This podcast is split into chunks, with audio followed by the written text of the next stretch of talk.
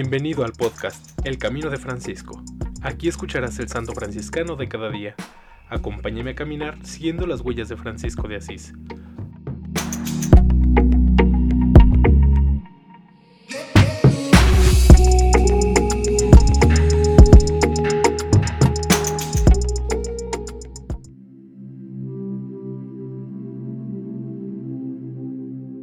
Noviembre 18. Beata Salomé de Cracovia.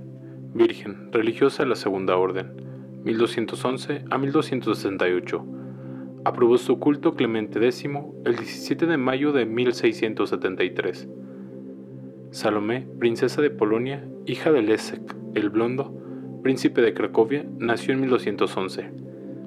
De solo 3 años fue prometida como esposa, por acuerdo con Andrés II, rey de Hungría, el hijo de este, Colomano, de 6 años.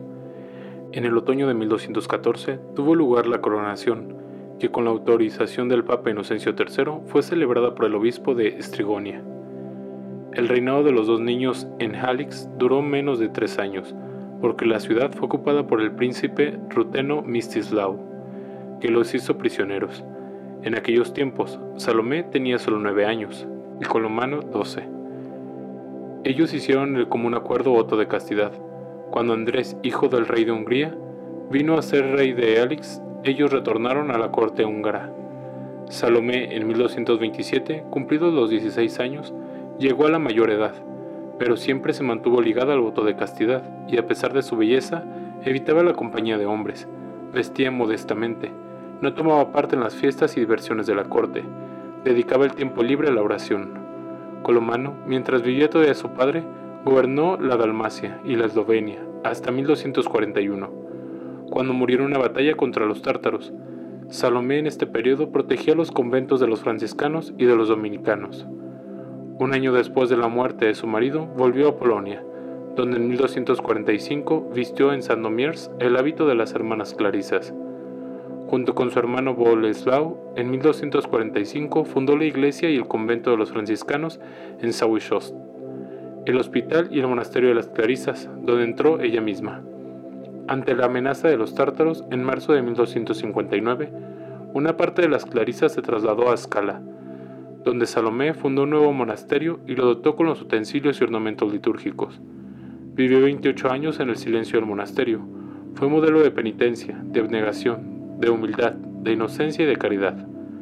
Por largos años fue abadesa buena, afable, servicial, amante del ideal de la seráfica pobreza. El 17 de noviembre de 1268 fue regalada con una aparición de la Santísima Virgen María y de su hijo.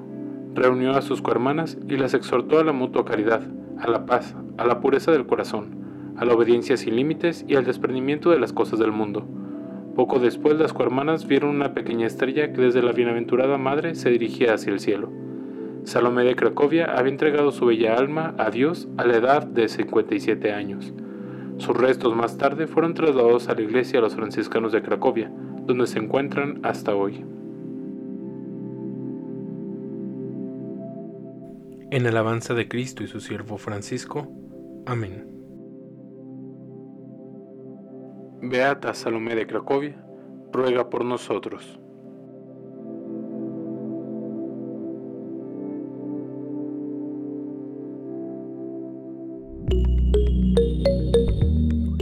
Te invito a que compartas este podcast y sigamos juntos el camino de Francisco.